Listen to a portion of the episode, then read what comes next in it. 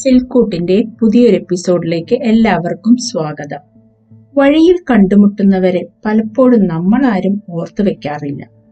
ഒരു യാത്ര അവസാനിക്കുന്നതോടെ പലരും മറവിയുടെ ഗർത്തത്തിലേക്കാണ്ട് പോകാറാണ് പതിവ്.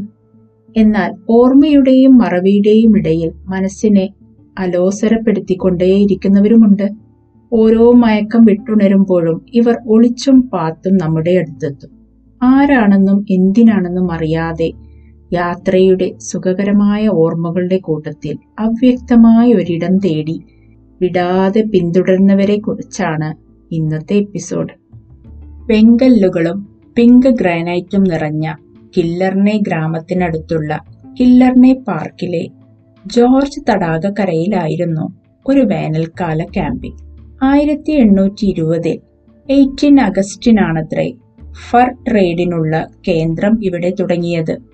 ഗോത്രവംശജയായ ഐറ്റിന്റെ ഭാര്യയുടെ പേര് നീളക്കൂടുതൽ കാരണം ഓർത്തെടുക്കുക പ്രയാസമാണെങ്കിലും പേരിന്റെ അർത്ഥം woman of the falling snow എന്ന് വായിച്ചത് മറന്നിട്ടില്ല.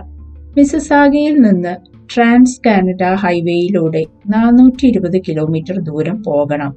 ശാന്തതയുടെ പര്യായമെന്നോണം പ്രക്ഷുബ്ധമായ ജോർജിയൻ ഉൾക്കടലിന് തീരത്ത് ജോർജ് ദ്വീപിനാൽ പരിരക്ഷിക്കപ്പെട്ട് നിൽക്കുന്ന കില്ലറിനെ ഗ്രാമത്തിലെത്താൻ.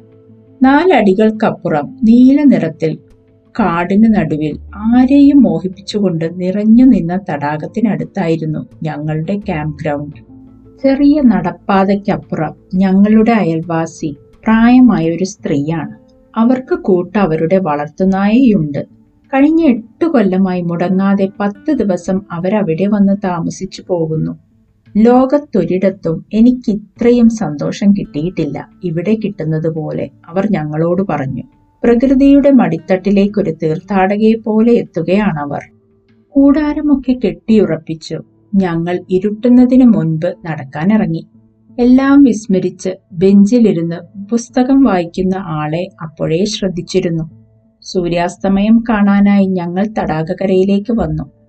പകൽ വെളിച്ചം മങ്ങി തുടങ്ങിയതിനാൽ വായന അവസാനിപ്പിച്ചിരിക്കുന്നയാൾ ഞങ്ങളെ അയാളുടെ അരികിലേക്ക് ക്ഷണിച്ചു. എന്റെ ശ്രദ്ധ അയാളുടെ പുസ്തകത്തിലായിരുന്നു.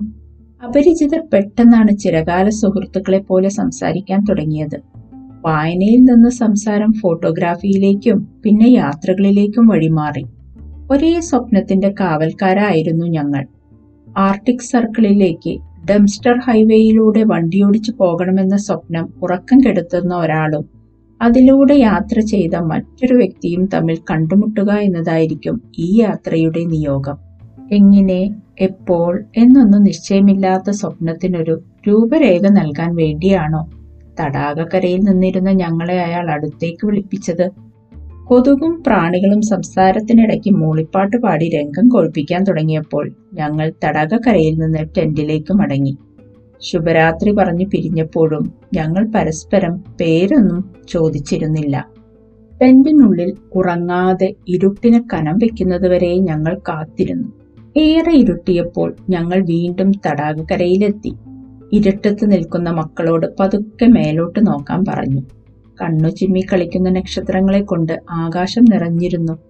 നഗരവാസികളായ മക്കൾ ആദ്യമായാണ് ഇങ്ങനെയൊന്ന് കാണുന്നത്.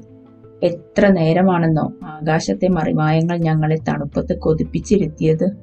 അതിരാവിലെ ക്രാൻബറി ബോഗ് ട്രെയിനിലൂടെ നടക്കാൻ പുറപ്പെട്ടു. നാല് കിലോമീറ്റർ ആണെങ്കിലും തിരിച്ചെത്താൻ ഉച്ചയോടടുത്തു. ഉച്ചഭക്ഷണം കഴിച്ച് വെയിലാറിയിട്ടാണ് ഗ്രനൈറ്റ് റിഡ്ജ് ട്രെയിനിലൂടെ പോയത്. ഇളം ചുവപ്പ് നിറത്തിലുള്ള പാറകളിലൂടെയുള്ള നടത്തം ശ്രദ്ധിച്ചില്ലെങ്കിൽ പിഴയ്ക്കും. പാറയുടെ ഭംഗി വഴിക്ക് വീഴുമ്പോൾ ഓർമ്മയിൽ പോലും നിൽക്കില്ല എന്ന് ഇടയ്ക്കിടയ്ക്കുള്ള കുട്ടികളുടെ ഓർമ്മപ്പെടുത്തൽ നടത്തം വളരെ പതുക്കെയാക്കി. അങ്ങകലെ ഒരാൾ നിൽക്കുന്നത് ഞങ്ങൾക്ക് കാണാമായിരുന്നു. പക്ഷെ ആരാണെന്ന് വ്യക്തമായിരുന്നില്ല. ഇവിടെ വഴി അടയാളങ്ങൾ നന്നേ കുറവാണ്. കയ്യിലുള്ള മാപ്പ് നോക്കി വേണം വഴി കണ്ടെത്താൻ. ആർക്കാണ് വഴി തെറ്റിയത്? ഒരുവിധം ശ്രമപ്പെട്ട് ഞങ്ങൾ ആ മനുഷ്യനരികിലെത്തി. അവിടെ നിന്നിരുന്നത് തലേന്ന് രാത്രി പരിചയപ്പെട്ട വ്യക്തിയായിരുന്നു. ഇയാൾ എപ്പോഴാണ് ഇവിടെ എത്തിയത്? വരുന്ന വഴിക്കൊന്നും ആരും ഇതിലൂടെ കടന്നുപോയ ഒരു ലക്ഷണവും ഞങ്ങൾ കണ്ടിരുന്നില്ല. ഇരുട്ടുന്നതിനു മുന്നേ ഇവിടെ നിന്ന് മടങ്ങണം. കരടികൾ ഏറെയുള്ള സ്ഥലമാണെന്ന മുന്നറിയിപ്പും തന്ന് അയാൾ നടന്നു മറഞ്ഞു. കയ്യിൽ കരുതിയിരുന്ന കുടിവെള്ളത്തിന്റെ അളവ് കുറഞ്ഞു തുടങ്ങിയത് മകനെ പരിഭ്രാന്തനാക്കാൻ തുടങ്ങിയിരുന്നു. ഞങ്ങളുടെ സംസാരം മുഴുവൻ അയാൾ എങ്ങനെ അവിടെ എത്തിയെന്നതായിരുന്നു. രാവിലെ വന്ന് ഏതെങ്കിലും പാറയിടുക്കിൽ അയാൾ ധ്യാനിക്കാൻ ഇരുന്നിട്ടുണ്ടാകും. നമ്മളെ കണ്ടപ്പോൾ പുറത്തിറങ്ങി വന്നതാവും എന്നൊരു കഥ സ്വയം മെനഞ്ഞെടുത്ത് ആശ്വസിച്ചു. പിറ്റേന്ന് രാവിലെ ഗുഡ് ലേക്ക് ട്രെയിനിലൂടെ നടക്കാൻ തയ്യാറായി ഞങ്ങൾ പാർക്ക് ഓഫീസിനു മുന്നിലുള്ള വഴിയിൽ നിൽക്കുകയായിരുന്നു. മാപ്പ് നോക്കി വഴി തിട്ടപ്പെടുത്തുന്നതിനിടയിൽ ഞങ്ങൾക്കിടയിലേക്ക് വീണ്ടും ആ ചങ്ങാതി എത്തി. രണ്ടു കൂട്ടർക്കും അത്ഭുതമായി. ഹായ് എന്നല്ലാതെ രണ്ടു തവണ കണ്ടിട്ടും പരസ്പരം പേര് ചോദിച്ചിട്ടില്ല. നമ്മൾ തമ്മിൽ കാണേണ്ടവർ തന്നെയാകും. അതുകൊണ്ടാണ് എപ്പോഴും കണ്ടുമുട്ടുന്നതെന്നായിരുന്നു അയാളുടെ പക്ഷം. കുട്ടികളെയും കൂട്ടിയുള്ള നിങ്ങളുടെ യാത്രകൾ സന്തോഷിപ്പിക്കുന്നു എന്ന് പറഞ്ഞ അയാൾ മകനോട് പറഞ്ഞത് കുഞ്ഞെ നീ കണ്ട നക്ഷത്രങ്ങളെ പോലെ തിളങ്ങുന്ന ഓർമ്മകളായി എക്കാലവും ഈ യാത്രകൾ നിനക്കുള്ളിലുണ്ടാകുമെന്നാണ്. യാത്ര പറയേണ്ടെന്നും നമ്മൾ വീണ്ടും കാണുമെന്നും പറഞ്ഞ് അയാൾ നടന്നകന്നു. ഞങ്ങൾ ട്രെയിനിലേക്കും കയറി. ആമ്പൽ നിറഞ്ഞു നിൽക്കുന്ന കുളവും ഇളം ചുവപ്പ് പാറകളും പിന്നെ കാടും ചേർന്ന് നയനാനന്ദകരമായ കാഴ്ചയാണ് പ്രകൃതി സമ്മാനിക്കുന്നത്. അല്ലിയാമ്പൽ കടവും ബീവർ ഡാമും കടന്ന് കാട് കയറി ഞങ്ങൾ തിരിച്ചെത്തുമ്പോൾ വൈകുന്നേരമായി. അന്ന് തന്നെ ഞങ്ങൾക്ക് തിരികെ പോരണം. ടെന്റൊക്കെ അഴിച്ച് വൃത്തിയാക്കി രണ്ടു ദിവസത്തെ അയൽവാസിയോട് യാത്ര പറയാൻ ഞങ്ങൾ ചെന്നു. നിങ്ങൾ പോയാൽ ഇനി ഇവിടെ ആരാണ് വരിക എന്നൊന്നും അറിയില്ല. വീണ്ടും ഇവിടെ വരണം എന്നൊക്കെ പറഞ്ഞാണ് അവർ ഞങ്ങളെ യാത്രയാക്കിയത്. പെർമിറ്റുകൾ പാർക്ക് ഓഫീസിൽ ഏൽപ്പിച്ച് വണ്ടി എടുക്കുമ്പോഴുണ്ട് അയാൾ മുന്നിൽ നിൽക്കുന്നു. ഡംസ്റ്റർ ഹൈവേ മറക്കരുതെന്ന് ഓർമ്മപ്പെടുത്താനായി എത്തിയതുപോലെ.